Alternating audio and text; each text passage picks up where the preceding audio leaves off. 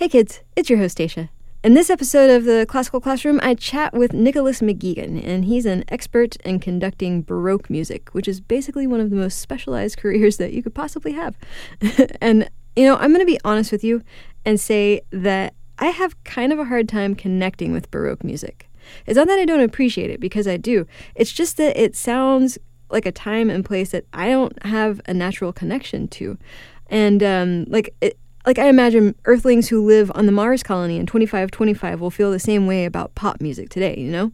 But Nicholas McGegan made me want to know more about this music in this conversation, and I think you're going to feel the same way too.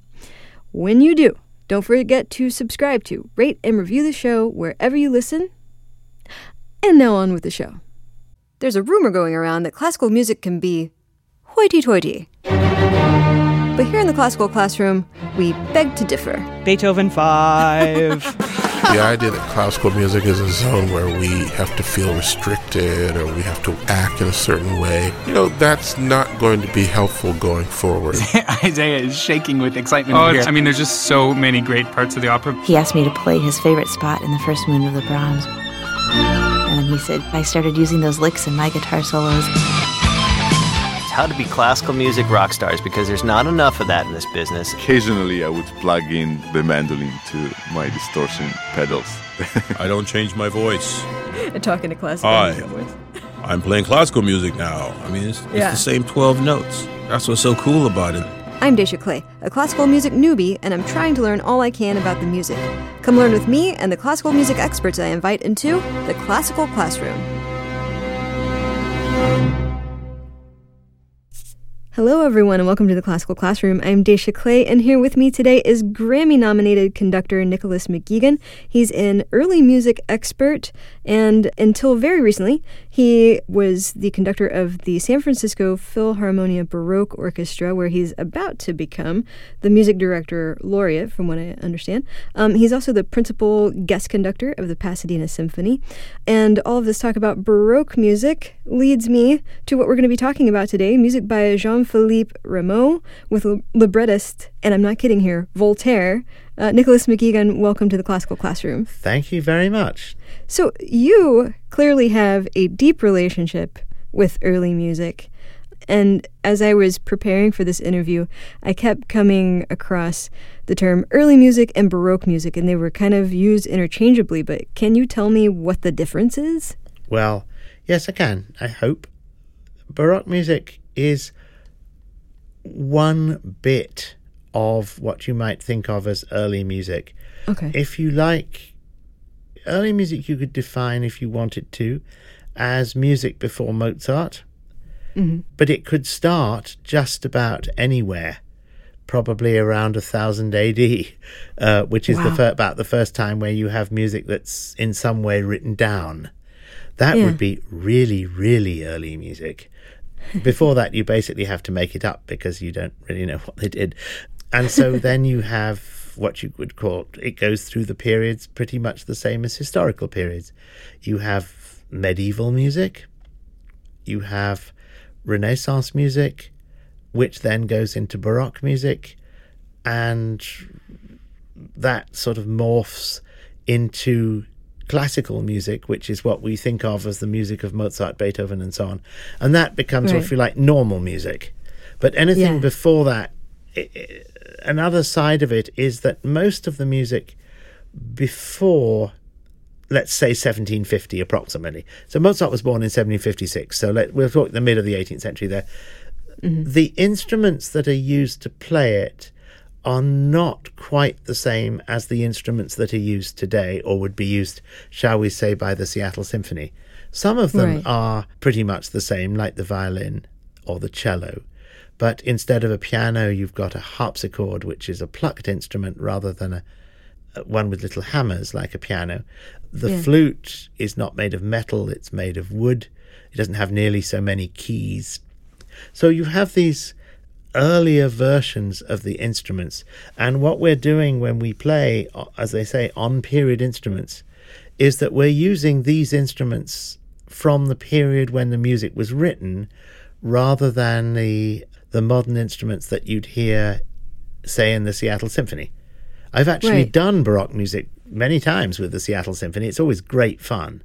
But they are using modern instruments. Occasionally they'll bring in a harpsichord or something. But we're using in Philharmonia, we're using instruments as they were in the 18th century, which is why the sound is a little more delicate, a little more pastel rather than full blooded, if you Mhm. like. And then some of the brass instruments are actually a lot wilder. Why are you so passionate about this music? Why does it appeal to you? Well, I think that just because something's old doesn't mean that it's out of, that it no longer means anything. I mean, you could use the same argument about Shakespeare. It still speaks to a modern audience, and the Baroque part of it is merely style. Okay. Uh, these people in the 18th century, just because they wore fantastic wigs and lots of gold, doesn't mean that they weren't passionate human beings. They did. They Yeah. laughed and cried just as we did. They were beastly to each other, um, and they liked dancing. Yeah. I mean, nothing really has changed except blue Yeah. jeans. Um, and you know, funnily enough, uh, you could say that in terms, if you wanted a really fabulous Baroque singer these days, you might as well say Lady Gaga. I mean, she changes her outfit every two seconds and wears the most extraordinary costumes, some of which look like Baroque opera costumes in their own right, actually. So Yeah, that was, uh, that was going to be my next question. Like, what's being made now that people are going to be playing hundreds of years? And what is it that makes something stand the test of time like that? Well, I think if it speaks to the fundamental emotions of human beings. I, who will be 70 next year, am the generation of the Beatles. So, you know, when uh, a Beatles song like All You Need Is Love comes along, that speaks to me, and I hope it speaks to somebody who might be 15. Yeah. It's it's timeless. Yeah. I I think that uh, you know, Material Girl, my Madonna, and things is absolutely fabulous, and I think it will last because it. Uh, why you know, uh, YMCA is great, Mhm. uh, and you know, there's music uh, of earlier periods that have survived, and not just music, painting, plays. Uh, that Yeah. have survived because they still resonate. They're dealing with uh, the most basic and strong of human emotions, and those Yeah. don't change. Right. There's something like fundamental and archetypical in Sure. the music. Absolutely. Yeah. And one of the Okay. things that was extraordinary about this opera is that there were some lines in it, quite pointed lines by Voltaire, about Mm-hmm. what it takes to become a good ruler. And they were quite pointed, uh, which got Oh. applause and chuckles 200 Uh-huh. and something years later because they still resonated in modern America. So I'm taking a break from my conversation with Nicholas McGegan to read you a haiku that I wrote about our website. Are you ready? Where do I donate? classicalclassroomshow.com at the tip jar. Huh? Huh? You like it? Also, do you like what you see on our website? Well, our friends at New Y made it, and they can make a website for you too. They can also help you promote your business. Check them out at classicalclassroomshow.com slash NW. That's N as in new and W as in Y.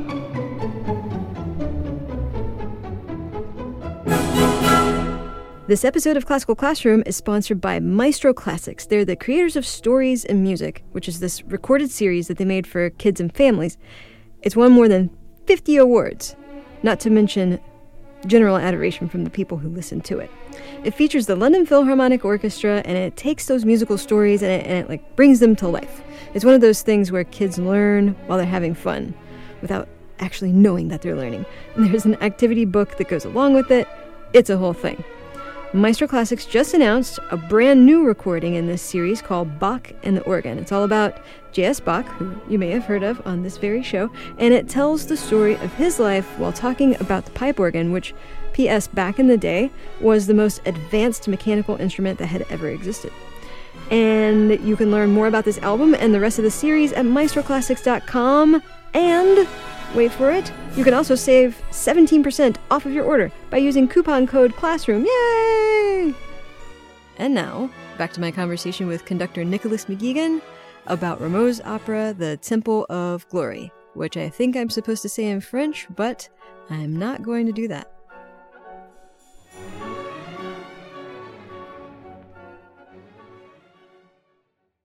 We should talk about the story behind this. So, so as I understand, this was written for King Louis XV, who I gather was not a particularly sophisticated guy.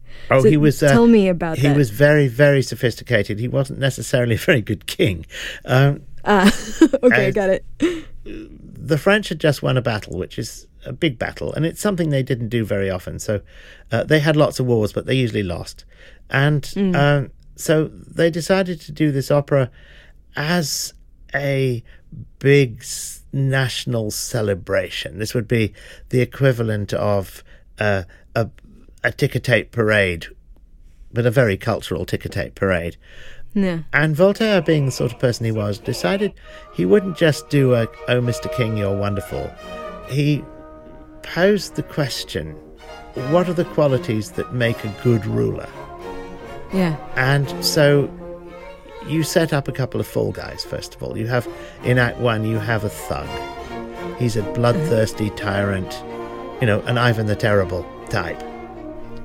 In modern terms, you could say an oli- a Russian oligarch.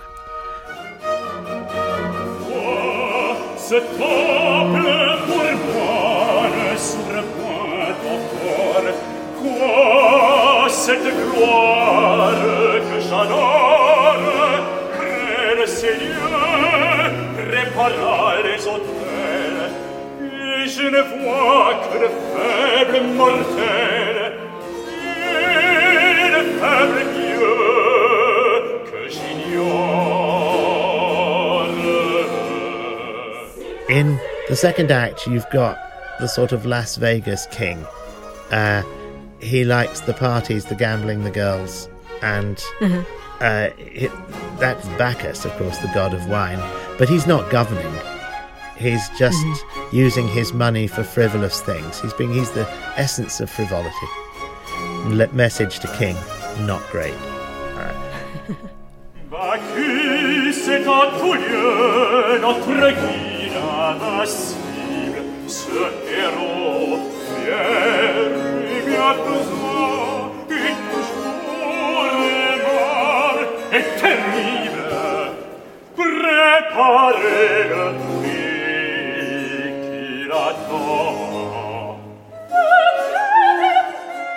Third act, Emperor Trajan comes along, one of the few good Roman emperors, who has also just won a battle, but he releases from captivity his enemies. He sends them home where they promise to be good. He's nice to everybody.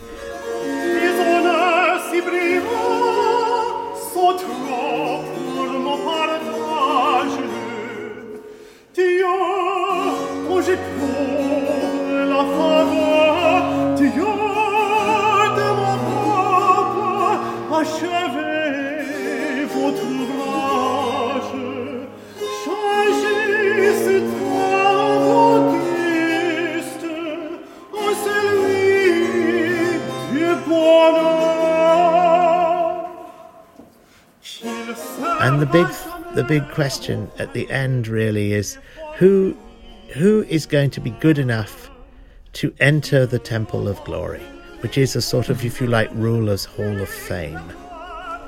It's clearly not the thug. It's clearly not Bacchus, but yes, it is Trajan. He's got all the qualities that you need. He puts his country first, not himself. Uh, he's magnanimous in victory. He listens, and this is what makes a good thing. Voltaire then went up to the king and asked, Is Trajan pleased? In other words, did you get that, that this is what you should be? King, of course, didn't like that very much. You don't tell. you don't. You don't generally tell kings what to do. Voltaire did. uh, and of course, the, the king didn't like it very much because there's nothing saying that the audience didn't really get it, but of course they probably couldn't show it. And so it it, it has uh, talking about resonating to a Yeah. modern audience. This really does resonate to the audience, and I say that some of the lines got applause. Wow. That's so. This manuscript, this is uh, was was like recently discovered It's at been UC in Berkeley. It's been in UC Berkeley for about sixty or seventy years. Uh, Okay. Rameau was not particularly an an interest to scholars for quite a while, Mm. uh, but in the nineties, uh, one of the graduate students who I know very well um, pointed this out to me, and we actually made a recording in the nineties of the uh, some of the dance music, and then Mm-hmm. it's taken twenty years to put a coalition of people together, both artistic and financial and, and international, with the Centre for Baroque Music at Versailles, to put everything together so we can actually do a stage the stage production, and that's what the CDs are. Why was it important to you to revive this piece? Well, I I believe in it. I think Rameau's music is amazing. I think it's underrated, partly because it doesn't get performed very much because it's so expensive with all the ballet and the chorus and everything. They're not staged very often. Uh, So it's great to do one, and I thought this one, which is an American premiere in this version, means it's also news.